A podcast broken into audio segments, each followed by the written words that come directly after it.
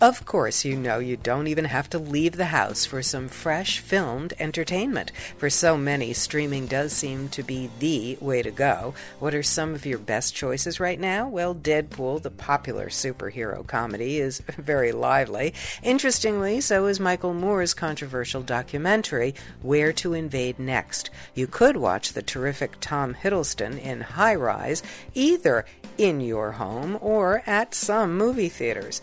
Now, there are three Nazi Germany themed pictures drawing attention at home right now. Remember is a modern day Revenger. Christopher Plummer's in it, and he's very good. Phoenix, a beautifully acted romantic drama. You're going to remember that one.